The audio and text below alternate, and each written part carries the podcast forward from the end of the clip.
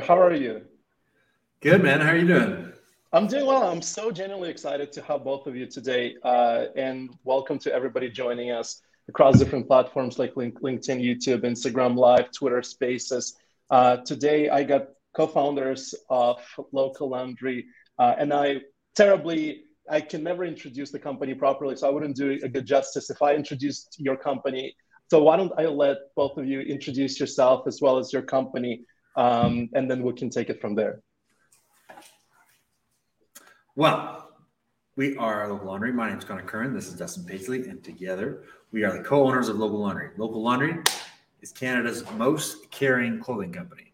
Oh, you might ask, how can clothing be so caring? Well, let me tell you, that's a very good question. Allow me to interview myself here. No one cares more about how our clothing is made than us. No one cares more about how we treat our customers than us. No one cares more about our team members than us.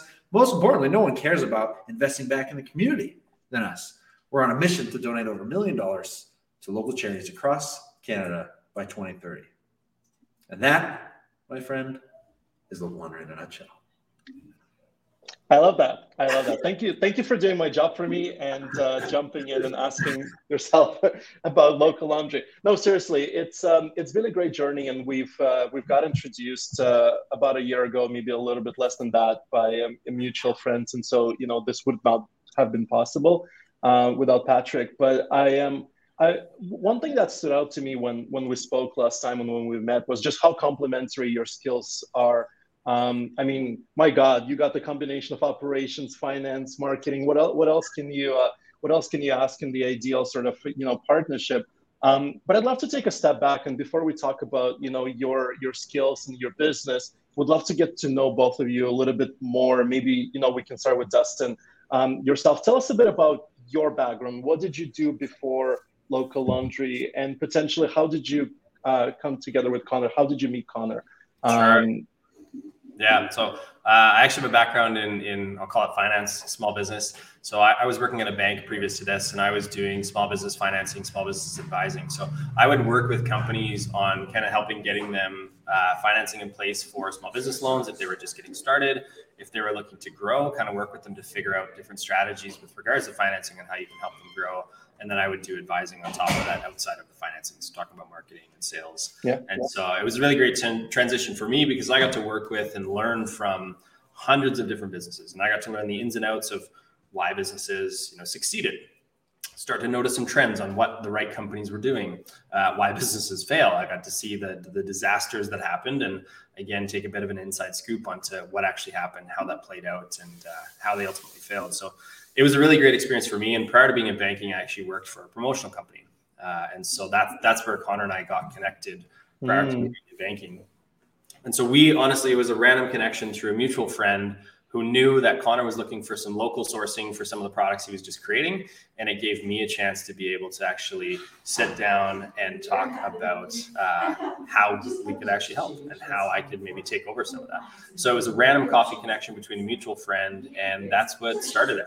So Connor and I sat down for coffee and kind of went over what Connor was working on, which was all about kind of celebrating and helping promote local, which for us was Calgary at the time. There wasn't really anything out there that allowed Calgarians from a clothing perspective to really proudly represent where they came from. And local was really trending. People really wanted to celebrate where they were from. And so that was an opportunity for me to join Connor and see how we could kind of take this thing to the next step. Huge passion for entrepreneurship, huge passion for Calgary, for the city, and for trying to build a socially purposed business. I had experience in that in university. So I kind of said to Connor, look, I want to join you. I want to help. And so we quote unquote dated for 3 months before we got married. So we put like an informal partnership agreement in place, and then 3 months went really well. And so we signed the incorporation papers, and off we went. And were you always passionate? I think you mentioned passion for entrepreneurship, but did you know what you were kind of getting into, leaving a corporate job behind, leaving all that sort of employment and going on your own? I mean, was it scary? What did you think about it at that time? Yeah, all of the above. What's funny is I actually studied entrepreneurship in university. I started one company, which was actually in the promotional clothing space. I had done another quote unquote startup that didn't quite make it to launch. And then it was strange for me to actually go into banking because I did not have a finance background at the time. But to me, I consider that my MBA, and it was very hard at the beginning. I didn't know how to read a balance sheet. I didn't understand income statements.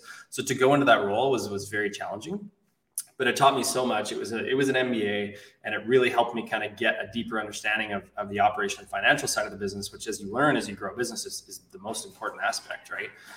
Without the finance knowledge, without that understanding, the business is quite frankly not going to continue to run. And so I was the opposite, where I always wanted to be in entrepreneurship, always wanted to be running my own company. So it was strange for me to be at the bank. So quite honestly, I was kind of waiting for my opportunity to be able to jump in. But through that time, you know, had started a family, had bought a house, had kind of done the adult things that you do. So it was a little bit scary to be kind of leaving that full-time bank job, and still be able to support my family and my kids. So I think anyone who's going to leave their full-time job for a company, mm-hmm. there's definitely some scary moments. But we planned, we made sure everything was in order, and it wasn't, maybe a bit of a shot in the dark, but it was calculated.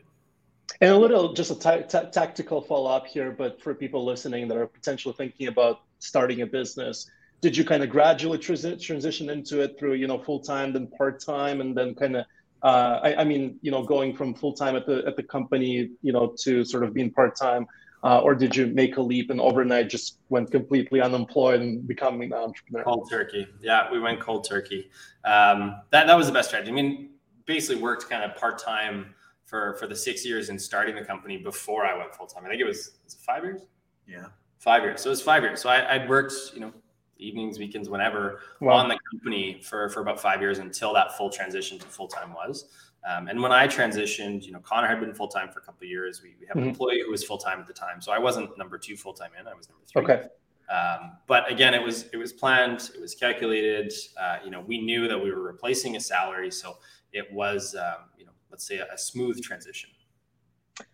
Connor, over to you. So would love to kind of capture that, story before Local Laundry. And from my understanding, you've immigrated from overseas, I think from Sweden, if I remember correctly. Tell us a bit more about that. I'm always excited to hear stories of, entrepreneurs and, me, myself being an immigrant and coming to Canada as well. Would love to kind of get your take on what do you remember and how did you come to an idea of launching Local Laundry? Yeah, great question. So I myself was born here in Canada, but if you can tell from my lovely ginger beard, my parents came from Ireland. So I'm a dual citizen with both Canada and Ireland. And the point in time my life came where I wanted to leave Canada and go study abroad. And that's where I went and lived in Sweden. It was there that I decided that I wanted to become an entrepreneur, much like my parents. My parents came to this country, no money, no education. They worked 3 jobs until they could finally open up their own restaurant, their own bar and restaurant, become entrepreneurs themselves and be their own boss, use it as a way to provide for their family, but also invest back in the community. And so while I was living abroad over in Sweden, I was doing my master's, my MBA, and I was there that I kind of looked back at my parents and said, I really like what they did. I really like the life that they built for themselves as entrepreneurs. They were able to provide for their families, be their own boss, be in command of their own journey, their own lives, but also use the business as a way to invest back in the community. So that's where I decided, Mom and Dad, I'm going to be an entrepreneur. And they said, wow, that is fantastic, Connor. What do you want to do? And I said, you're not going to believe this, clothing. And that's when they started laughing at me because they said, Connor, you're very talented. You know a lot of things, but boy, you don't know anything about clothing. I said, that's okay. I'm going to learn. What I was really drawn to about clothing, and yes, I'll admit, not the most fashionable guy in the world, don't know a thing about clothing, but what I was really drawn to clothing is how we choose to dress ourselves is an expression either on a conscious or subconscious level of our beliefs and values. And I was really, really enamored by the way that clothing not only can be used as an expression of those values, but as a way to bring people together to connect with others. I mean, we see it all the time. Just look at simple as, wearing a Flames jersey or your favorite sports team's jersey. You see someone else and you immediately have this instant connection. And I thought I could do the same with some of my values, what it means to be a young entrepreneur, someone who wants to invest back in the community, someone who's proud of where they come from. And so that was enough to kind of fuel my fire to kind of get started.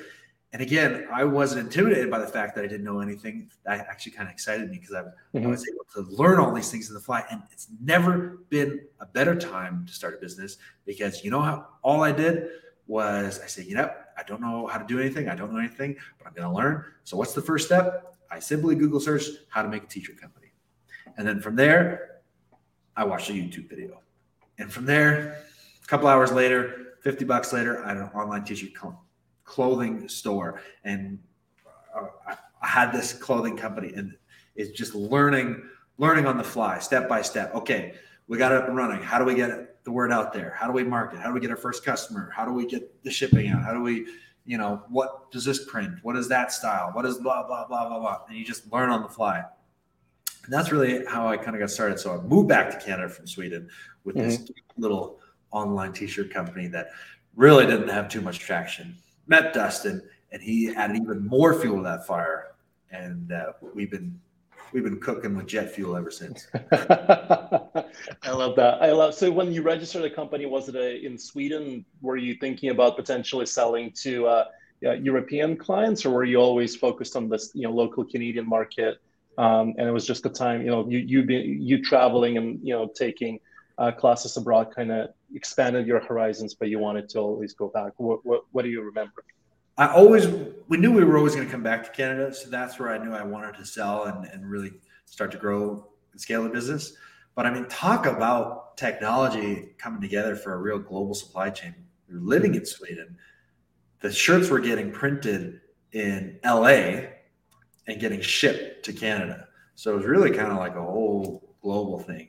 But it wasn't until about 2017 when Dustin and I, you know, really started to grow the business, where we started to realize the massive impact that Canadian manufacturing can have, both on the diversity of the economy, but also the quality of the garment, but most importantly, you know, the impact on the planet. So that's when we really started to dive in and go double down on Canadian manufacturing and only using manufacturers that adhere to strict Canadian labor and environmental laws. And that was kind of our key differentiator, you know, because not a lot of clothing is made here in Canada. As a matter of fact, glad you asked. I have I can tell by the look on your face, you're going to say, Connor, just how much clothing was made in Canada. I can tell that's what you're thinking. So I'm going to answer it for you. According to Stats Canada, you're a stats guy, you like numbers. According to Stats Canada, prior to 1989, over 70% of all clothing bought and sold here in Canada was made in Canada. 70%. So if any Canadians here whose grandparents or parents were here in Canada, the majority of their closet growing up was clothing that was made locally, made here in Canada. Now, as of 2020, that same Stat Canada stat, that number is down to less than 5%. Less than 5% of all clothing bought and sold here in Canada is made in Canada. And when you really look at it, like what impact does that have? What impact does that have on the economy, on the people that are making our clothes, the environment, the quality of the clothes themselves? You can go quite down a rabbit hole about all the consequences that has happened to our clothing and our wardrobes, right? So, and why is that? Why was such a decline in such a short period of time? Was it why do you think Canada stopped producing and started importing? Globalization. They really opened the borders, right? And that's when a lot of the laws came in and a lot of the trade agreements came in where you could start to import clothes from around the world. And so it really comes down to one main factor, which is why Canadian made is so much more expensive, and that's labor cost. Right. I think a lot of companies realize that by producing overseas and finding factories that didn't have to adhere to strict labor laws, didn't have to adhere to environmental laws, and didn't have to pay, you know, a living wage or a livable wage at that, then they chose to do so. And it's really unfortunate because it's created, you know, quite a...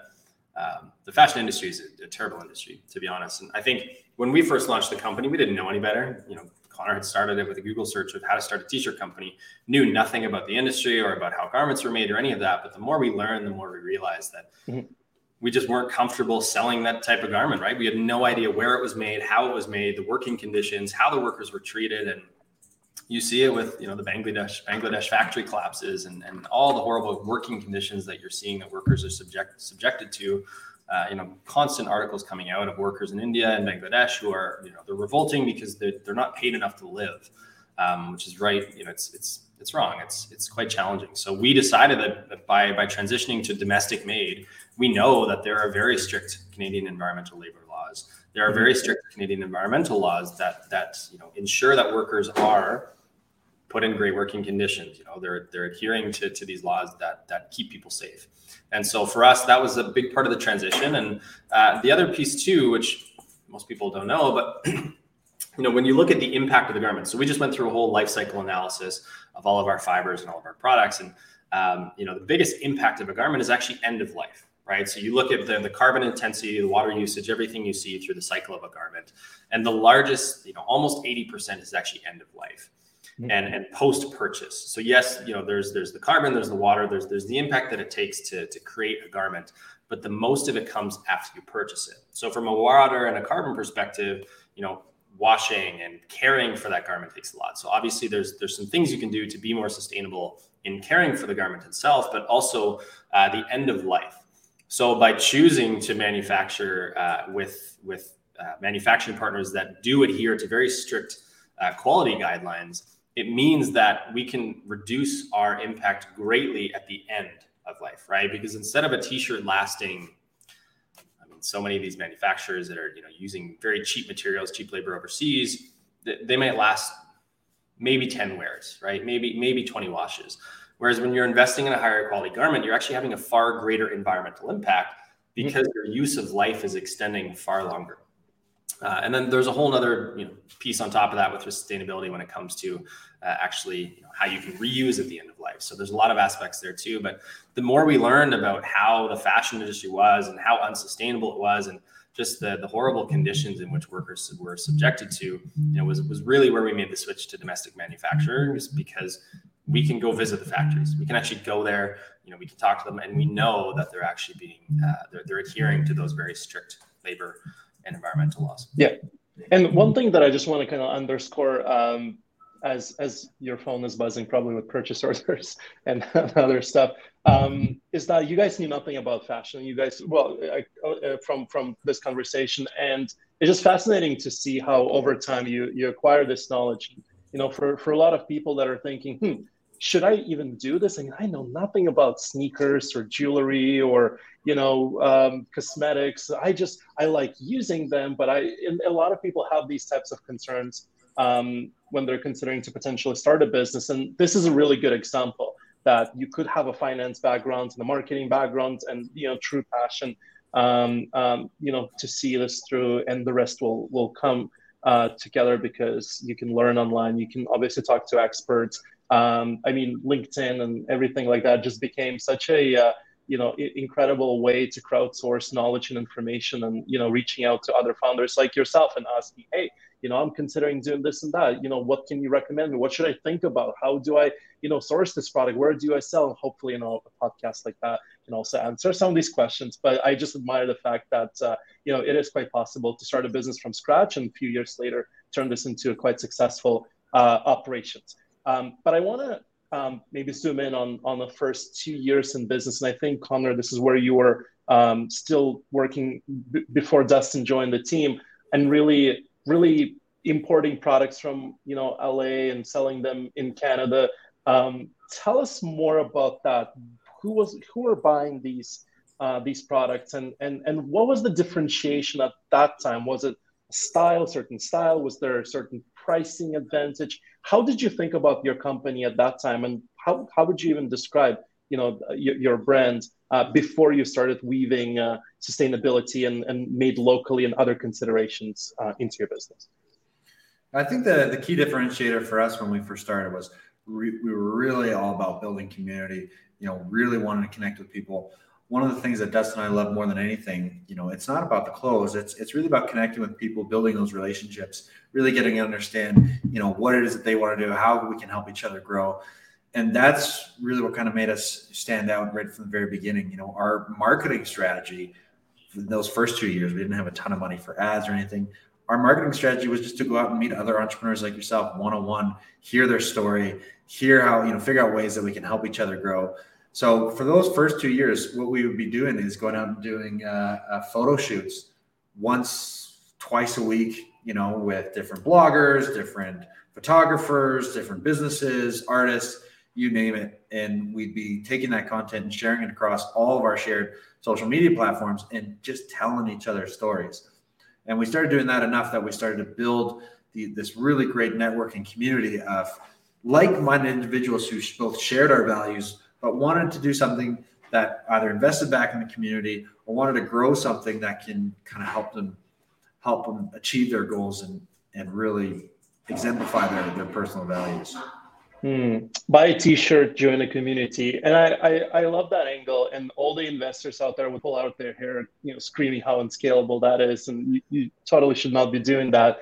But even with, other founders and, there's many e-commerce, brands that we've interviewed and in the process of interviewing and just know through connections, share that strategy, that grassroots movement, that building in public sometimes, sharing the wins and losses and connecting with your customers. It's not a lot, not often that you get to visit somebody and maybe deliver that package with your own hands and then introduce yourself as a founder, as a co-founder, and say, "Hey, I'm actually the guy that runs this business, but here I am, hand delivering this box over to you." So there's two sides to that, Adam, and I laugh because Connor just had to leave because I don't know what's happening, but I think our toilets are flooding. So there's the having to deal with the shit, quite literally, of when stuff goes wrong, right? You own everything, so the toilets flood. The roof floods in your warehouse, you've got product that you're responsible for everything. So you have to deal with the shitty parts of the business, which is solving all the problems, no matter what those problems are, which is sometimes cleaning the toilets or making sure that, I don't know, maybe there's a water pressure issue, but the toilets are coming up. But then there's the other side. So something we call, which is in the wild.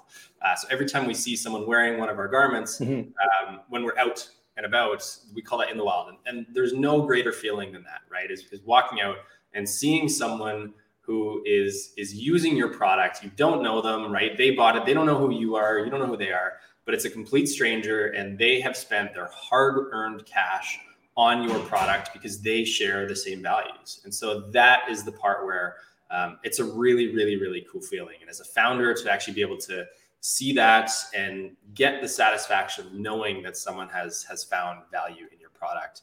And then the last piece for us, which is really important, is, not only do we do domestic manufacturing to make sure that our product is of a higher quality and we have a far greater impact, not only on our, local manufacturing economy, but also on the environment. But we do a lot to give back to the community. And so I think that's sort of the pinnacle, where it's not about us. It's not about our company. It's about the impact that we can have. And so to date, as a small business with right now only 3 employees, we're still a very small business. We've been able to raise over $175,000 for local charities. And so that's something that I think we're super proud of. That really, really, kind of when you've got those late nights or those long days, or when your toilets are backed up and you're having to hand clean water from the floor, which I assume we're probably going to have to do. Those are the things that make it worth it, right? You look and it's like, we've made such an incredible impact. That's what is worth it, right? Because if you didn't have that, days like today where your toilets are backing up, they don't feel worth it. But when you know that there is that impact you're making and there's that goal. So our goal is to raise $1 million for local charities. Yeah. That North Star really helps guide us. And we know that, we still got work to do. We've got impact to make, we've got a long way to go. Yeah. So I want to touch base on the fundraise, on the charitable giving and the impact at the later part of this interview. So we'll get back to that in a minute. And hopefully we'll get Connor back from all the crappiness that he's dealing with. But, what I really wanted to ask you, when you joined, Connor and his, in his sort of like, currently existing business at that time, what were the changes? What were the things that you implemented? And how did you sort of like come to assess what are the things that you should be doing versus maybe doubling down on versus changing and completely revamping some of the things? Would love to ask you about that. Sure. Yeah. So I'll talk about, this experience with Connor, but also, what I learned, not only through, my entrepreneurship education, but also working at the bank and seeing businesses thrive, flourish, and fail. And I think one of the biggest things when it comes to having a partner is understanding and knowing your differences, and also being self-aware enough to understand and know where you have weaknesses, right? So, your strengths, but you also know your weaknesses. and you're willing to admit to those and find someone that can offset that. So the best description that we have of Connor and I is Connor's the bulldozer, right? Like he will Google search how to start a t-shirt company. Then he will follow all the instructions. He will just go, right? He'll go and he'll destroy anything in his path. Like a bull in a china shop, he'll just make it happen. Which is great. And as a startup founder, you absolutely need that. And if you want to be pushing the organization forward, you have to have someone that doesn't care and is willing to just continue to push for it. They don't care, if they look stupid or if they, whatever the case is, they're powering through. And I think a lot of times I can suffer from analysis paralysis and I want to make sure everything's perfect. And I definitely suffer from that perfectionist syndrome. So Connor and I are a good balance because he's the bulldozer, but I'm the ruler, right? So Connor bulldozes everything. He makes sure we're still going, but I'm coming around smoothing it to make sure things look good. We've got a process. We're building operations around it. Everything works okay. And so that's where for us, we have a really great partnership because Connor is always pushing us. And I'm coming along and trying to make things a little bit more smooth over. I'll keep an eye on the margin. It's like, hey, that's a great idea. Let's talk through financially how we can make that work, right? Do the numbers work. So there is that balance. Connor's definitely more the visionary, right? The ideas, the coming up with crazy ideas, trying to push us forward, doing the sales, going out and getting the revenue. And I'm more the operations, like, okay, great, we've made that sale, good job. How are we going to fulfill on this, right? We've promised X, Y, Z. Let's figure out how we actually make that happen. And so that makes a really great partnership for us because where he has strengths, I have weaknesses and vice versa, right? I'm not the greatest salesperson, but when he makes a sale and he promises on a product, I will work through operations to make sure that, that happens. The other thing I'll say too, that's been really helpful is the company has always been about building community. So we've had that as sort of our North Star, right? We're all about building community. We want to raise $1 million for local charities. And I find that that's really helpful to help kind of remove the ego, right? Because a business partnership can be difficult because you're making difficult decisions and those decisions are impacting, your life. They're impacting your potential livelihood, right? So they are very big decisions to make. And so as a partnership, you have to make sure that, you're making them together and that there's shared input. But I find that when you do have that something that's a little bit bigger than yourselves, right? So everything we do is about building community. It became a little bit easier when we're looking at making decisions, right? And this is also to do with company values. When you do have those values and they're clear, you can go back to, okay, it's not about who's right or wrong. It's not about who's got the better idea. Mm-hmm. Which of these is in the best interest of building community? And how can we make sure we're making the right decision with that aspect?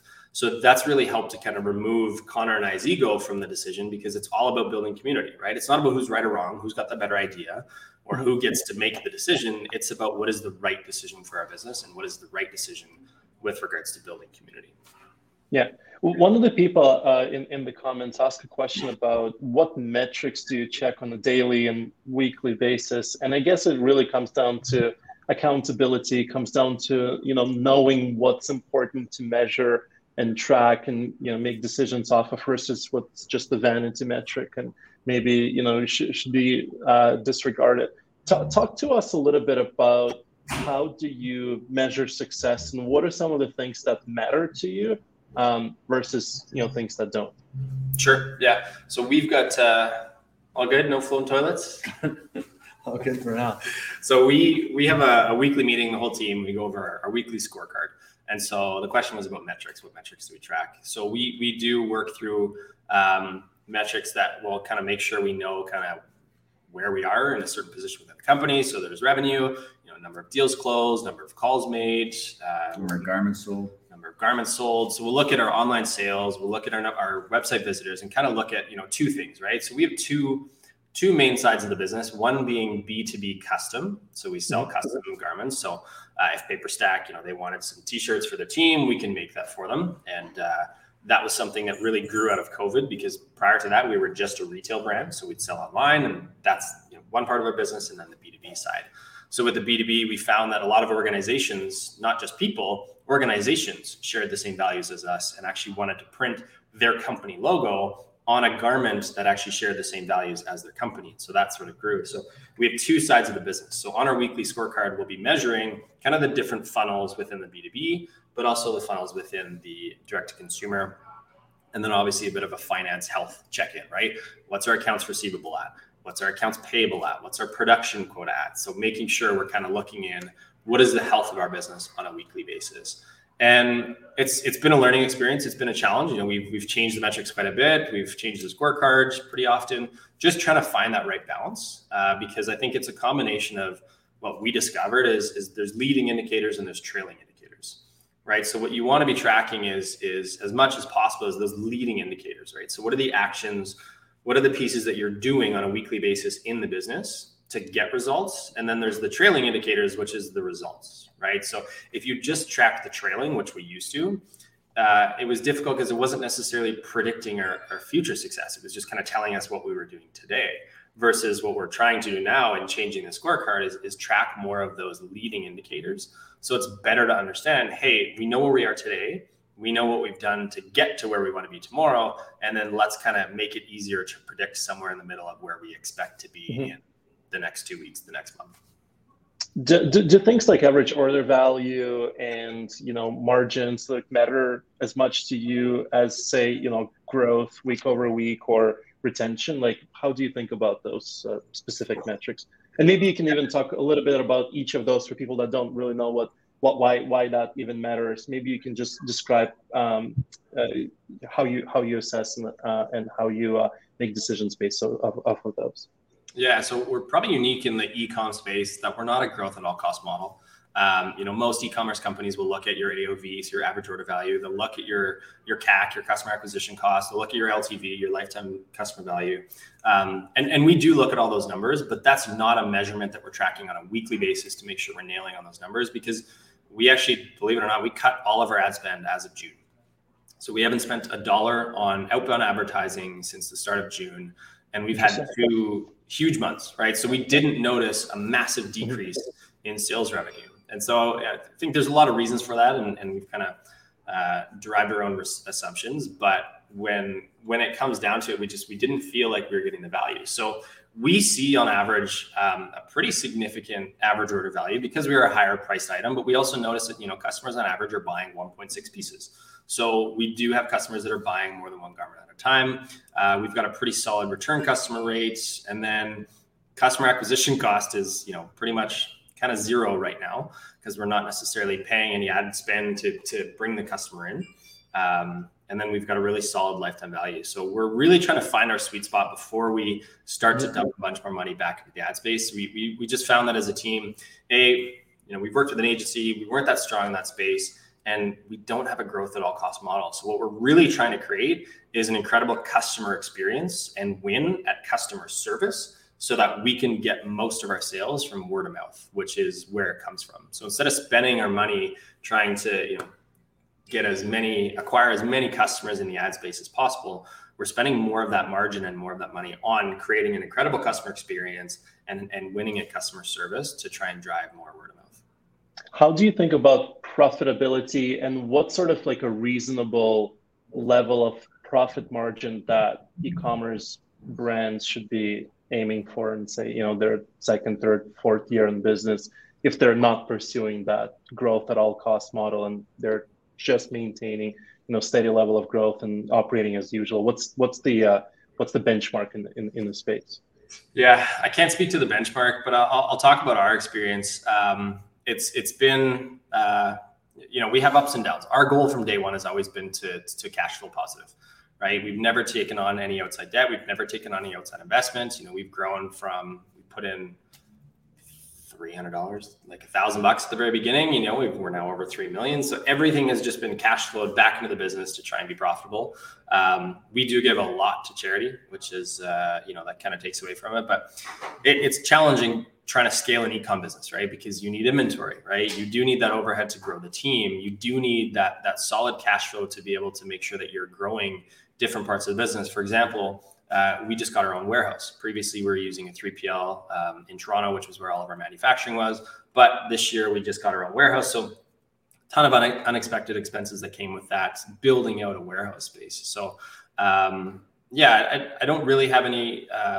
idea what a typical e-commerce company is. It really depends, right? Because there's so many different categories: clothing, you know, products, coffee, food, beverage, everything else. But I think for us, our goal has always been to remain profitable so that we can take that profit, you know, give a good portion back to charity, but also use that profit to reinvest back into the business. And that's a big reason why it took me 5 years to go full time, because I couldn't draw a salary from the company, because we needed every single dollar to be going back into the company to reinvest, to help with that growth. So it was 5 years before I took a paycheck. It was about 3 years before Connor did. And so it's just reinvesting back in the company to make sure you can help to cash flow some of that growth. Wow. 3 years. Wow. It's, I don't know. What about venture funding or some sort of, debt financing? You worked at ATB. Wouldn't they extend a line of credit or something to help out with that working capital? So have you considered potentially attracting venture investments into this business so you could afford to pay yourself and then, hire some? Yeah, good question.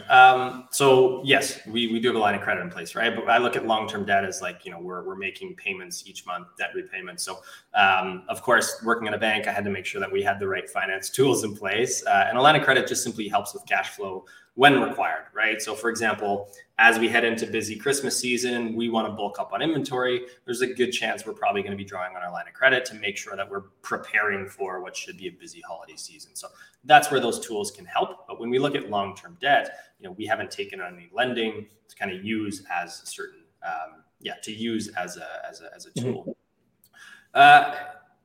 It's always been a discussion. We kind of go back and forth on it. It's hard, right? You see those companies that are growing like crazy and they're hiring all these people and they're everywhere, right? They've got thousands and thousands and thousands of dollars in marketing budget. And we just chose not to go that route, right? We really like our company values of being flexible, of putting life first, right? As soon as you add long-term debt, as soon as you add an investor into the mix, that kind of changes things, right? So I think it'd be really hard for us to find an investor that is kind of as not laissez-faire, but our number one company value is life first, which basically means if your dog's sick and you got to take him to the vet, if we have a company meeting, you're going to take your dog to the vet, right? Or for me, in December, basically I lost childcare. And so I was home with the kids every single day during the day, and then I'd work in the evenings. So it's been a tough balance, right? Because what we want to do is create a great company culture with good company values and not be focused on growth at all costs. Whereas I think from an investment standpoint, that's really where investors are looking for, right? They're looking for a solid, quick ROI. And I think we just have a different approach.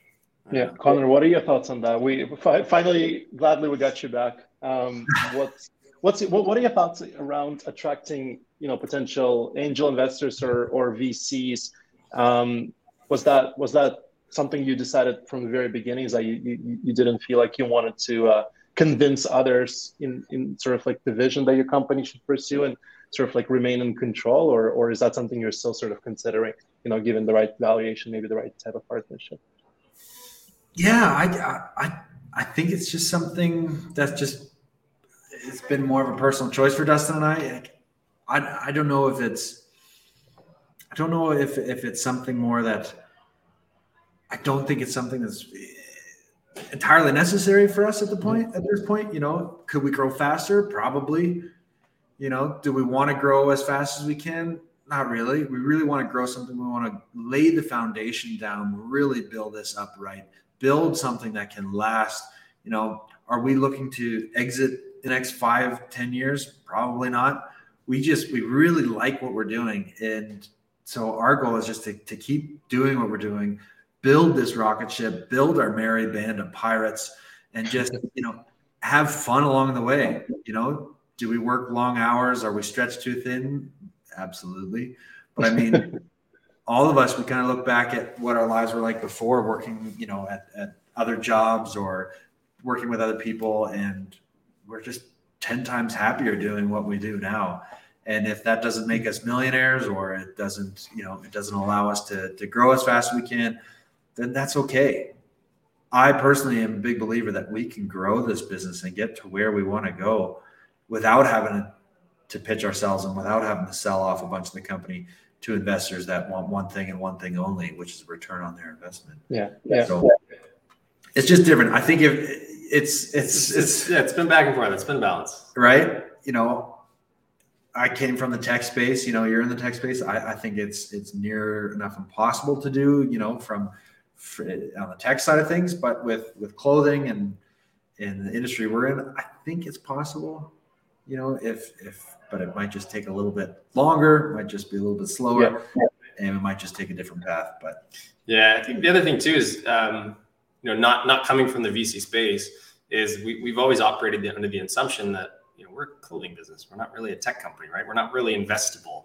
So I think that's also been, you know, maybe a limiting factor, but we've never really approached that because we've always just kind of assumed we're not really an investable business. Now we've talked about different methods of growth and different ways to grow the company. And, you know, one of those is through different forms of acquisition. So that's not to say we would never, that may be a point in time where if we're going to look at, you know, acquiring a different company or brand or, you know, somewhere down the stream, that might be the opportunity to bring on an investor, you know, for that specific acquisition and help grow in a certain space. But I think for right now, for this business, we don't necessarily have a need. Right. And that's the best position you want to find yourself in is, you know, not desperately needing, like you said, you know, outside capital to be able to make it. You're fine. You will be able to make it on your own without any external capital. It's just really the decision of, you know, how much leverage you want to take on and how much quicker you want to go. But the business is definitely there. Connor, when you were away, Dustin mentioned about reaching about $3 million in revenue. I hope I got that right. And then he called you a bulldozer, which means you're going through all the uncertainties, and you laid out sort of like path for the business. Talk to me about your path getting there. How did you went about acquiring customers first on the D2C side of things, and then eventually going into this B2B, which is very interesting. And I'd love to maybe spend, you know, 2-3 minutes just on the picking your brain on the B2B side. But what are your primary sources, primary means of acquiring customers? Is it through ads before, and now you're kind of, you know, tapering that off? Was it always through community and word of mouth? Have you experimented with influencer marketing? What platforms do you like? I see a lot of on TikTok, but I also see TikTok videos on LinkedIn, so that's interesting. Talk to me through customer acquisition. Would love to hear your thoughts. I think customer acquisition is as simple as really just defining what a business is. And a business, in my mind, is just a series of relationships, of real, authentic, and genuine relationships. And I use that mindset for call customer acquisition. I call it friend building. I mean, really, that's all it comes down to. If Dustin and I are good at one thing and one thing only, it's maintaining and building relationships that are real, authentic, and packed full of trust. That's how we acquire customers, whether it's the B2B space, D2C, is we actually care. We care about the people that we're working with. We care about our customers, our team members, our community, our vendors. We're one of our main manufacturing partners. We're one of their smallest clients, but we've been told we are their absolutely favorite clients, just for the simple reasons that we're the only ones who say thank you. You know, can you imagine that we're the only ones that say thank you when they make clothing with us? And so that's really been our belief, is that, you know, you can acquire new customers, you can reach new people by just simply being a human being and actually taking a real, genuine interest in how the other person's doing, what they're all about, where they want to go, and having care about, you know, how you treat them, right? And whether that's remembering their birthdays, sending little gifts. Two of our manufacturing partners, they went above and beyond. They worked weekends to get this massive order, 1,100 shirts out for a tech conference out in Vancouver that's happening right now. And they worked day and night. And so we sent cupcakes to them and their whole team, like little things like that, you know, that really kind of go a long way. And once you build those relationships, though, they're willing to go above and beyond for you. They're willing to talk about you, you know, that crazy Connor and his Made in Canada clothing brand, you know, like, they're kooky, but man, are they fun to hang out with? Are they fun to chat with? You know, I'd rather buy my clothes with them than someone who I'm just a number with. You know, when a customer comes in, you know, giving them a tour of the space, we, you know, whatever we have in our fridge, we give them to them, whether it's energy tea, beer, candy, ice cream sandwich, you name it. So I think that's been really, really are key to customer acquisition, both on those side of things. I think that comes through. We utilize the platforms like TikTok, like LinkedIn, to really express that authenticity. We're not on there dancing. We're not on there trying to be these cool fashion moguls who we're not. We're just being ourselves. We're using it as platforms, as ways to connect with as many people as we can. I think that's been the key to our success. It's always been an organic approach. I think if I look at our, getting to our first 3 million in total revenue, we probably spent less than $25,000 on advertising. So, the return on ad spend, quote unquote, for the total revenue is significantly high because we've always had an inbound. It's always been inbound, right? So we do so much in trying to market and build community and really focus our efforts on trying to promote the brand in that regard and creating a positive customer experience, developing those relationships. That word of mouth is our single biggest return. And the interesting part too about the B2B is, that came out about during COVID, right? So essentially the story there is we lost about 65% of our revenue overnight when COVID hit because we were in a lot of retailers and retailers closed their doors. So this was March, we're gearing up for a busy spring, COVID hits, all of a sudden the floor falls out from underneath. And so we started to look at some of the things we'd said no to in the past. And we kept getting asked by companies if they could print their logo on our merch. We said, no, we're a retail brand. We don't do that. But we went back to one and we're like, why do you want to do this? And it's like, well, my company shares the same values. I want to print on something that's local and that shares the same values as I do. So we said, okay, so we tried it. We tried a couple more times and started to ask more people. And so sure enough, during COVID, we grew by 98% during COVID. Went from losing, almost 65% of revenue to growing by almost 100% because we started to do a lot of these custom projects. And every single one of those projects for the next 2 years, we did probably 1.6 in custom revenue over the course of 2.5 years. All of that came from word of mouth. And so it's really interesting, and we're really unique in that sense, in that we've got this direct-to-consumer retail brand, but then we've also got this B2B business. But it's really, they drive each other. We look at this kind of this circle. So we get a retail customer, a customer that's bought, one of our t-shirts, but they work for this company and they're like, oh, I want my company to have these great pieces because they are very high quality, very comfortable. And they come, really well made with good values. And so they will go to their company, or they're the purchaser at their company. And so they'll order for the company because they know our retail brand. And then if they do that, for example, just shipped 1,100 t-shirts to a conference in Vancouver, well, now we have potentially 1,100 new customers that are being introduced to the brand, which then they can interact with the brand on the retail side. So it really kind of drives the revenue by both, which is kind of unique. Connor, you wanted to? Mm-hmm. Yeah, go ahead. I want to ask you a question. Time that we tired of answering questions. I want to ask the questions now. Okay. When was the last time, I want you to answer me honestly now, when was the last time you had an amazing customer service experience? So much that you were just floored. When was the last time you had a great customer service experience? Yeah, it's pretty rare. You can't remember. I can remember all the bad experiences, and they all happened this week too. So it's pretty frequent occurrence. That's where I think the opportunity is. If you can't even remember the last time you had a good experience, but your mind is just so jam-packed of all the bad experiences that you've had, that's where I think our biggest opportunity is. We just had a meeting about this today. There's a big opportunity in marketing through customer service. You have to look no further than the great tech company Zappos, Delivering Happiness. Tony Shea, fantastic book. Highly recommend it.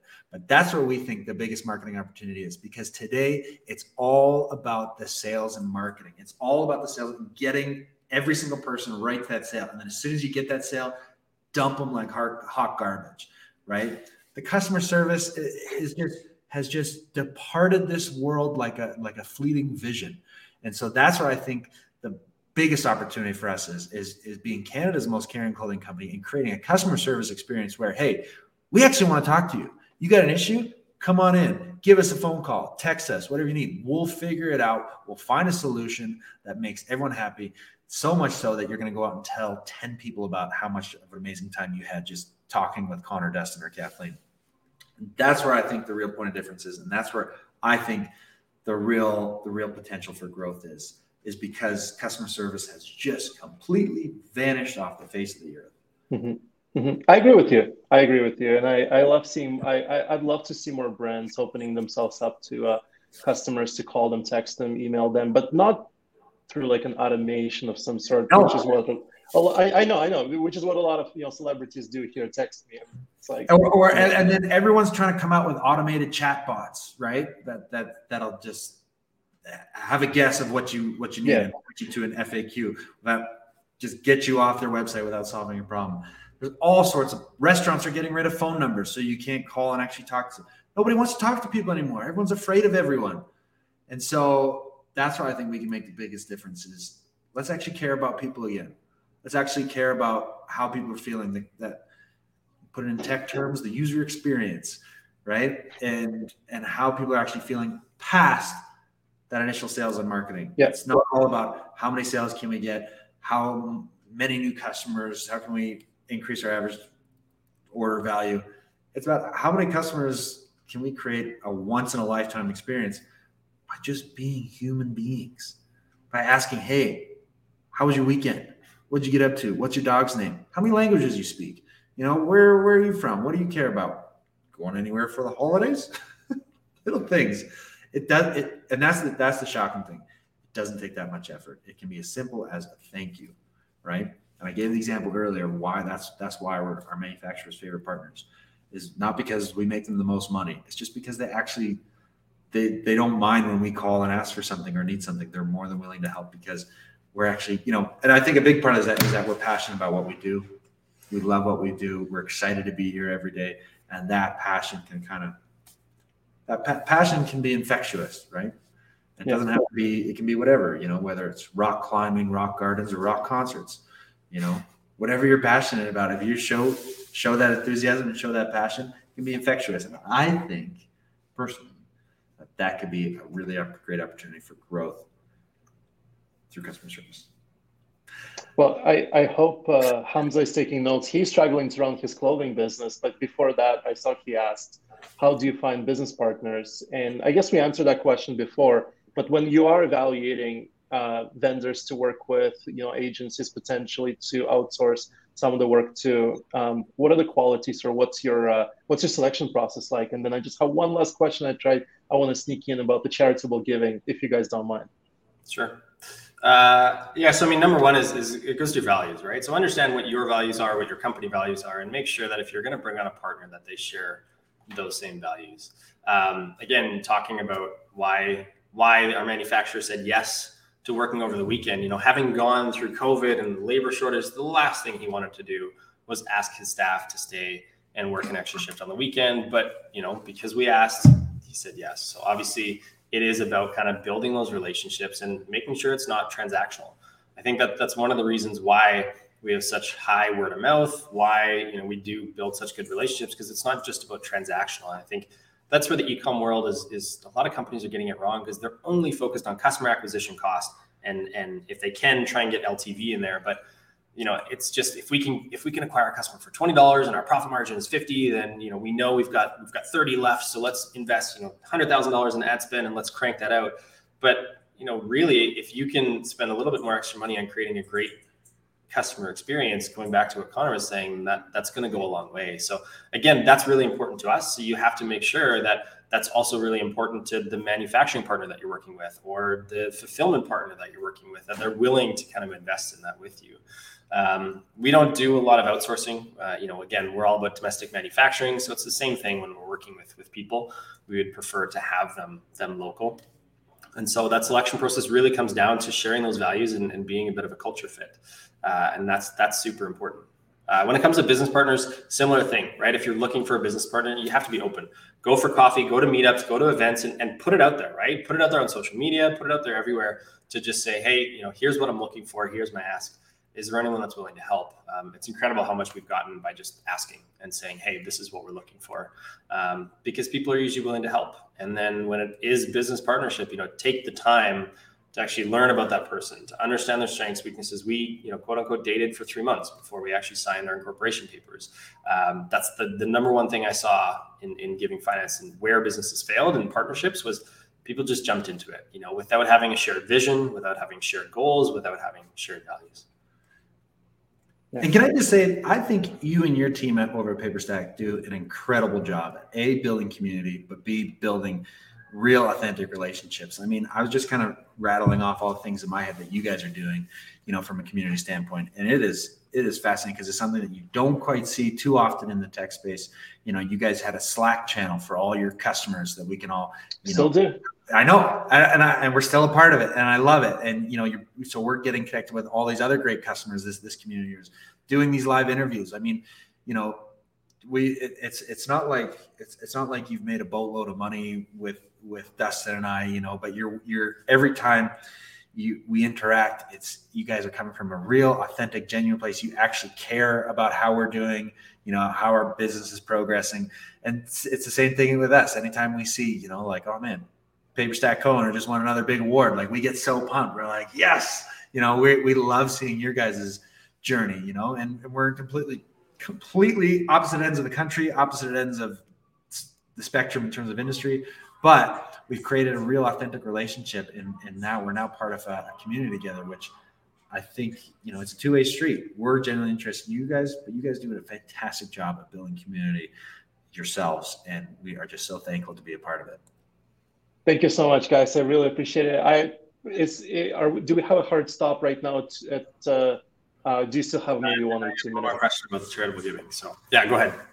Yeah, no, I would hate myself if and I appreciate all the kind words, and, you know, really the credit goes to yourself for, you know, actually thinking about the community and not just the financials and investing heavily into that. But I want to finish this conversation by emphasizing the charitable giving. Now, there's a lot of companies that, you know, start off and they say, well, you know, for every bottle of water, you know, we'll donate this here, you know, there.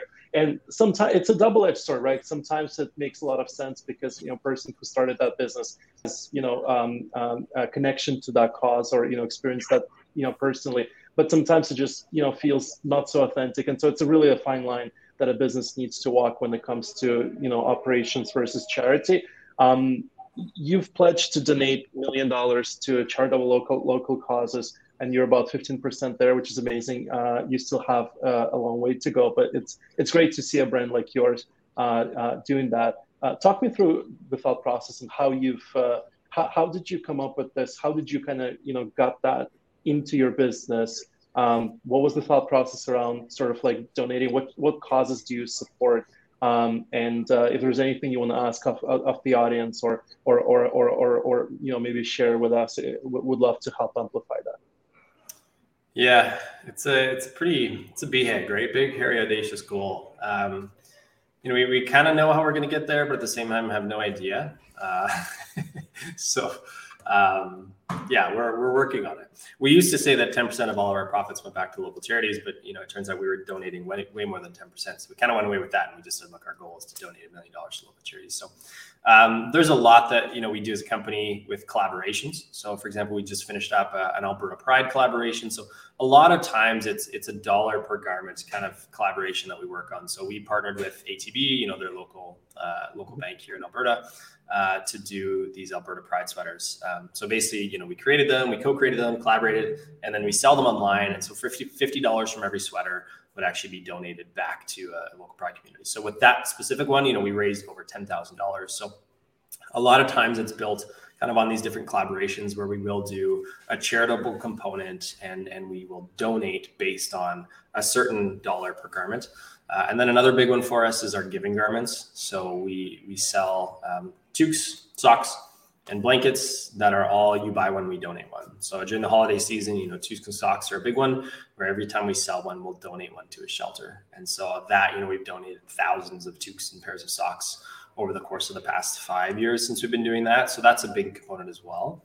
And then sometimes driven by customers, right? So they'll recommend or they'll reach out saying that they've got this great, you know, charity or event that they want to help us or they want us to participate in. And so we'll donate in that regards, but it's kind of a mix. Yeah. Connor, what are your thoughts on charity? And let's just wrap it up there. But I'd love to hear your thoughts as well on that. We don't see it as giving back. One of our great mentors was from Righteous Gelato, and they kind of talk about giving back. When you talk about giving back to the community and donating, it implies that you took something. We really see it as an investment back to the community, right? We're investing in the community. Like I said, we want to build a business that's going to lay the foundation. It's going to be here around for a long time. You can't do that without investing in the community ecosystem as a whole. So we really see it not as a way of giving back to the community, but just investing in the community. And that comes in the shape forms of all different causes, all different campaigns, charities, you name it. And we just see it as, you know, there's a lot of great people. Our community has really supported us, made investments in us in terms of supporting our clothing, you know, helping us when we've asked for help. So it's just our way of investing back into the community. So, Jonathan, thank you so much. I appreciate you joining and sharing your experience building up Local Laundry. Everybody watching, check out the website, and we'll probably post it afterwards in the link to the website. Consider supporting locally manufactured, locally consumed products, and follow these two amazing entrepreneurs on socials to learn firsthand from how they're pursuing building this great company. Again, thank you so much. I really appreciate this opportunity, and we'll stay in touch, guys. Thanks so much. Thanks for giving us the platform, and thanks for giving other entrepreneurs the platform to share their story. It means a lot. Absolutely. All right, buddy. We'll chat soon.